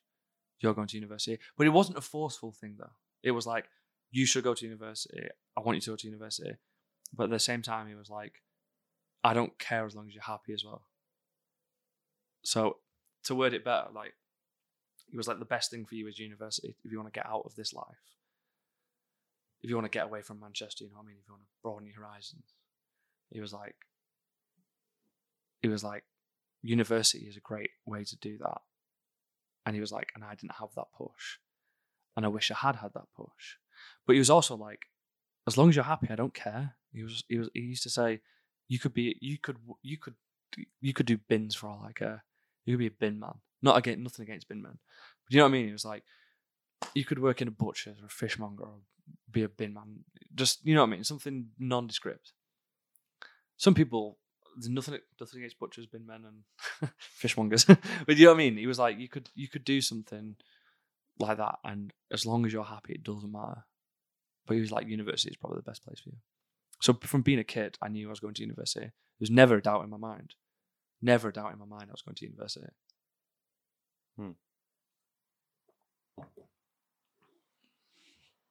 But nurture, 100%. 100%. I think it's literally almost all about the nurture. I really think it is. Like, it has to be. It has to be. It just has to be. You see people who come from awful upbringings, as in, like, areas in Africa that have got no money. But they've been nurtured properly. And they become so, so successful. So, not just successful, but happy, wealthy. They go on to change lives because they've had the right upbringing. They've had the right infrastructure around them, support system around them. I think the answer is nurture. You are listening to The X-OR. Human Conversations at the Frontier of Technology. This is The X-OR. The X-OR.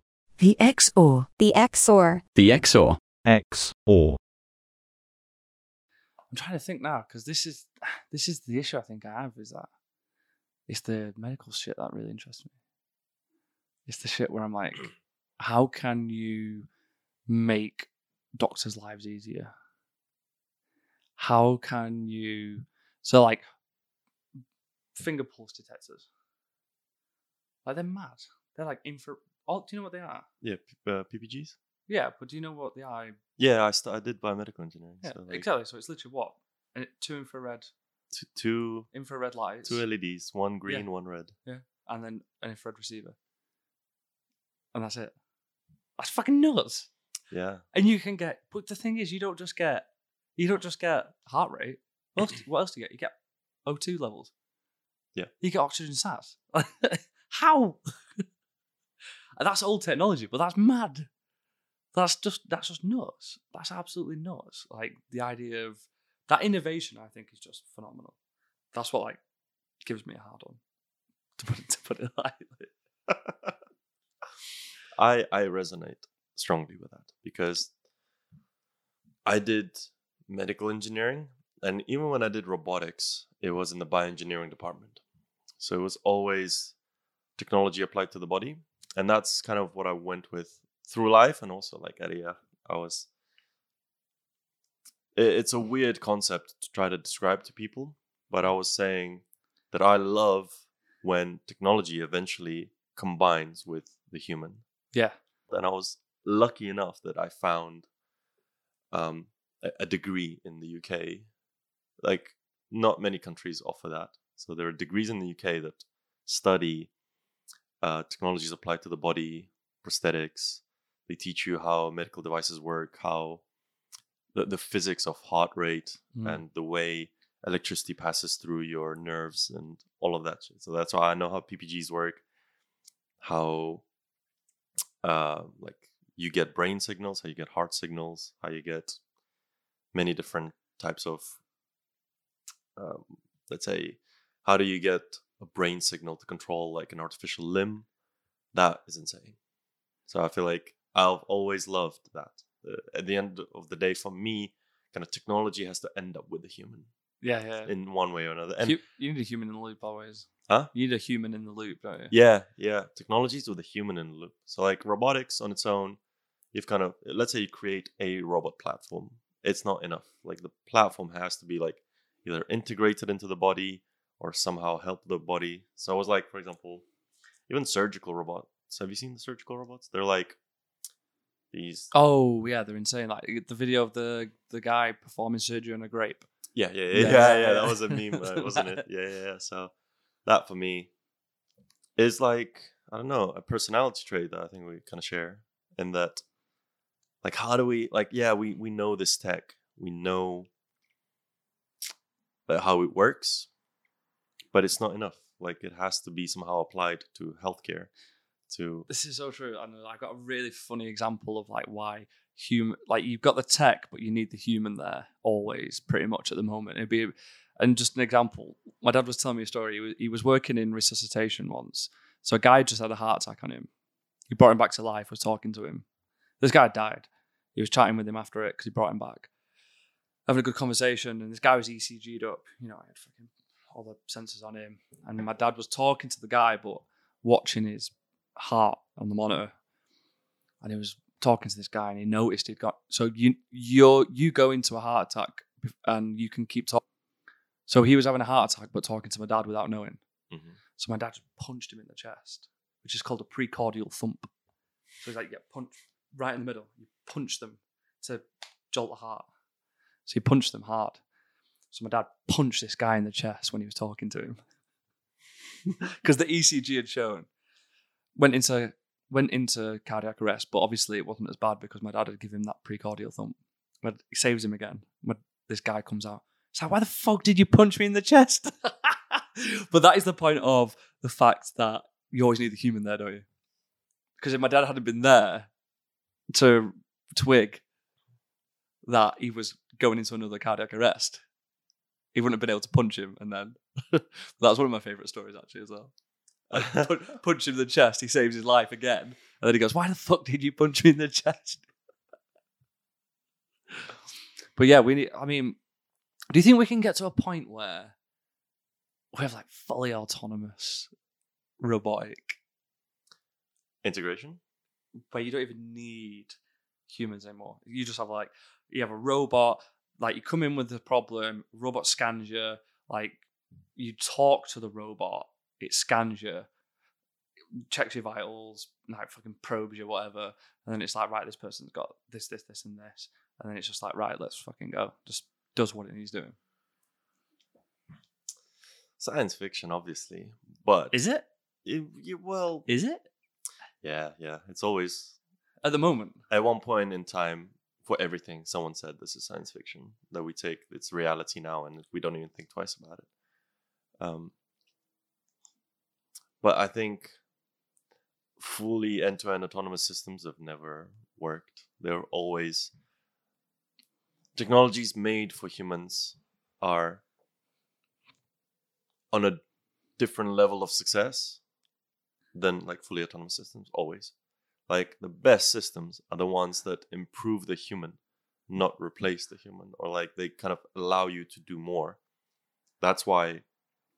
That's a very good way of thinking of it. Yeah, yeah. Like even that help the human, not replace the human. Every time you can think of anything, like let's say we think of like data science and traders, right? No autonomous trading system has made like any strides, right? It's always give me enough data so that I can make the decision. Yeah, yeah. Those systems are the one that win all the time. It's the ones that in any endeavor, if it's Formula One, a good example, let's say I worked at a company that was, I didn't work with it directly. It was like a child organization that they were doing autonomous racing cars, right? Have you seen it? It's called Roborace, okay. Right? So they had an incredibly beautiful machine that they built. It was designed by this like legendary designer, and it looked insane. And inside there was like a big NVIDIA computer that was like doing trillions of calculations of like speed and velocity and like turbulence and all these things. Autonomous racing, right? This thing goes around the track, beats all the records, is able to go to speeds that are like not possible to sustain by a human, the G-forces or whatever, yeah, right? It never took off.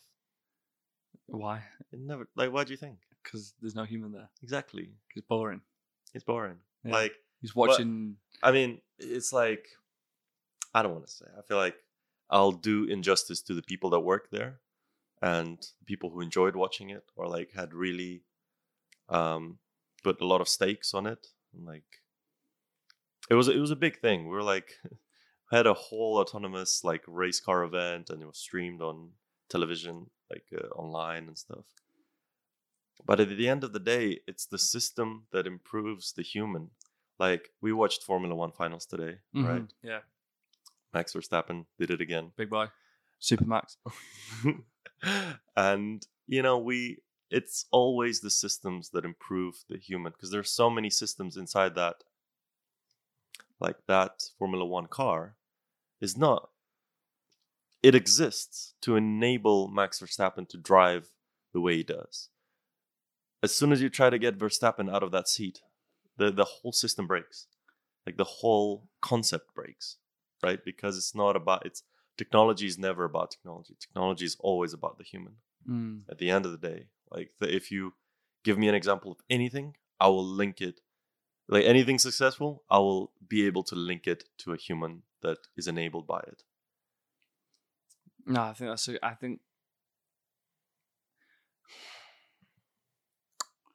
think you're right in a lot of aspects there, but I think now. I don't know if I agree with it 100% because, Boston Dynamics. Look what they're doing. What are they doing? They're doing these autonomous robots that can go around crazy terrains and do crazy shit, they're going to be able to go into burning buildings a lot better than humans are very soon. I would push back and disagree, because the best system, if we're talking about like rescue, search and rescue, it's a huge, like in robotics, search and rescue is a huge, huge field. It's almost like a Philosopher's Stone kind of magic wand that you can always go back to. Like, let's say you found no applications of your research, you could always be like, it's going to be useful in search and rescue. And it will be like accepted in IEEE. No hate on IEEE. I've referenced loads of your papers, by the way. Best journal in the world. Well, because they'll publish anything. Publish? Yeah, no, they're like different topic, but I think there was like a statistic on all publishers, and like IEEE is always at the top of like just the volume of papers that they publish. Anyway, if we're talking about the functional aspects of search and rescue, it will never be an autonomous system. Like, it will always be a system. The best system for search and rescue or burning buildings will always be some sort of something that enables the firefighter to do a better job. It will never be an autonomous system that goes and deploys and whatever. So you're saying there always has to be a human in the loop? Because that's the best way to do things. It's like evolutionary. It will, and I think... Do you not think, though, with like the way neural networks and things are going now? And like, for example, Safwan, who you know from EF, him and his friends they tried doing a startup in Pakistan, if I remember correctly, where they automated chest X-rays, and the AI, the machine learning algorithm stuff that they written was predicting like 97% accuracy, something mental. It was like more accurate than humans. Like, yeah. I understand that's only one part of the process. I understand that's only deciphering the results of a chest X-ray. I get that. But they wrote code in a few months and deployed it in Pakistan, in hospitals in Pakistan, where the results were more accurate than humans. Yeah, I'm not saying sophisticated tools don't exist. The ones that take away a lot of human labor and skill to like be able to identify a tumor on an X-ray. But maybe I'm cheating in my argument that, like, for example, I'd say, well, that system exists to kind of aid the physician. No question. Yeah. It's like impenetrable argument that I will always be able to kind of link it to that person, even though sometimes it would have made sense to do that. But I would still say that exists for the physician. Like, that tool is just enables the physicians to do a better job. It's not an end-to-end autonomous system. But you not see a future in which that code is incorporated into a larger set where the person just sits on a bed, presses a button, X-ray occurs, it knows where to X-ray, tells the person, sit on your left, sit on your right, you know what I mean? Give me a posterior and anterior image, whatever. Churns out the data, spits it out, and then figures out this person within seconds needs to go here, and a light pops up and goes, go to this place, and then that whole part of just I know maybe they'll have to go to another referral or they'll have to go see another doctor, but why can't that happen? And then the next step gets autonomized, gets automated. And then the previous step is as well, like, what's stopping that? Okay, no, I'm saying... Well, the funny thing is, if we got the actual cardiologist, or not cardiologist, who is Dom Pimenta? He's a GP, He's a physician, he's a doctor. Right? He's so if we got him on, he would definitely say that no matter how sophisticated your like analysis, it's at the end more than just compute. Like, yeah. It's the doctor who makes the difference here. No question. So even if I was to make a one-button click, that's only part of the process, and a lot of that will be the relationship of the the patient with the physician, the trust, the human aspect is the most important one, and everything else is secondary. So like that's what I always will think. Like, because I remember when one of the things that got me into startups was I did a startup course with a spin out company called Spin Up Science that are based in Bristol, and what they're trying to do is, and I'll plug them now actually, Spin Up Science with Ben Miles. Check him out on LinkedIn. Spin Up Science, really good guys. They basically he was part of a startup that was developing glucose fluorescence. So it's like you put a marker in the blood, it binds to glucose, and then you can live track people's diabetes sugar levels. So you've literally got second by second analysis of where the blood sugar levels are, which is just so important for things like surgery, because people go hypo on the table where the blood sugar goes to level, and that's when they get comatose. But if you don't finger prick them every 10 minutes, then you know what I mean, you can't find the dips all the time. Anyway, so he was the CTO or something of them, left. They ended up exiting for like 800 mil, something to GSK, I think.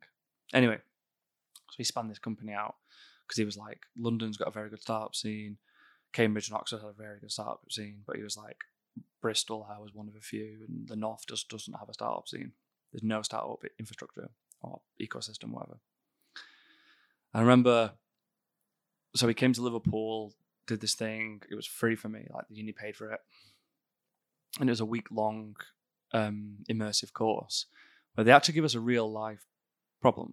It was like a guy came to us, and he was like, pro with robotics, made the first ever autonomous chemistry experiment and it was done in Liverpool, where it was like, you just program it with things to do and it does it 24 hours a day.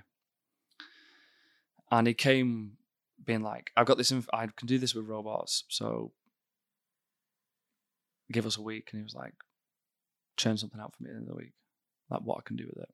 And it was a week long thing, so I had to do that market. We had to do like ideation, market validation, and we had to pitch at the end. I remember one of the things for me that I got really hell-bent about was like, one of the ideas was using these robotic arms that he got very good at scripting up to do basic cooking things. Like, you know, you've seen in Japan now, like the omelette maker. You know, like it's fucking phenomenal. It's madness. Perfect omelette every time. I remember thinking to myself, I was like, I really pushed back on it because we were talking about like making poke bowls or something, you know. Can we get a robotic arm to do these things and just make it super easy? And I remember thinking like, I don't like this. It's replacing a human. It's replacing a human. I was like, I don't like it. That's someone out of a job. But then I was just like, this is innovation. You can't stop innovation. Like, markets change. Think about it. The first person who moved from ox to run the plow to using a steam engine to plow the fields or whatever it is, you know what I mean? An actual like combustion engine to plow the fields. I put livestock out of a job. But then the person that ran the tractor now that would take 10 people to do it, whatever. Now they've got combine harvesters. The market always changes, doesn't it? I think I've gone away from what we were saying originally, but I was used to be like mad against the idea that like moving humans out of it is a bad idea. But I don't think you can get away from it. I think machines are more reliable than humans when you get it right. At the end of the day, the humans will always be there. Like, that's how I see it. If the human, the most successful thing, like evolution will make it so that whatever you design, the human would always be there to be in the loop. And those are the best systems. That's always how it works. The combine, now instead of being like the person who carries the yoke, you are now the technician for the robotic system that carries the yoke. So like it with time, the only thing that will stay true, no matter how many people change industries and skill sets, the humans will always be there. So here's an example then where I think very soon there might not be. Amazon, no, Tesco groceries. They have now automated grocery packing. So have you seen, they have one in London, forget where it is, down in London, where massive warehouse with every single item, and it's just an array of robots. Mm-hmm. I put my, so the grocery list I've got going in now to be packed tonight and sent tomorrow, put it in online, no humans, just me. I put my order in. Yeah. That goes through an internet system, gets compiled, whatever. The warehouse in London packs it all using robots. The only part of the human aspect, I assume, is to check it and to drive the groceries to me. Hmm. Well, Amazon are working on driverless cars and driverless delivery systems soon. Surely, very soon, we're going to have a situation where I'll be able to order my shopping list on my phone and no humans are needed. As in, the only humans are going to be needed are just going to watch over it. Yeah, I think that's a big argument. It's been brought up a lot. I think there's a good video about it. It's called Humans Need Not Apply. Yes, Humans Need Not Apply. That's old, though, that. Yeah. That's very old. That's like 8 years old. Yeah, 8 years old. Yeah. Yeah, that's a... It's like a long, long debate. And this sets us up for the next one. But I just do not see that happening. I just really, with adaptation, with the way we are, with the way things work, we will always be there to kind of, we'll change careers. It'll be not groceries, it'll be something else. Yeah. But those 1,000 people that got out of a job, they will be part of a system eventually in one way or another. Well, I think we're singing from the same hymn sheet then. Hymn sheet?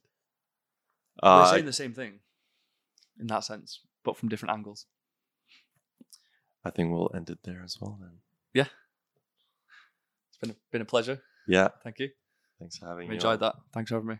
Thank you, everyone. X-OR. Hope you enjoy. 0008 with Dr. Daniel Bromley. Not yet. Soon.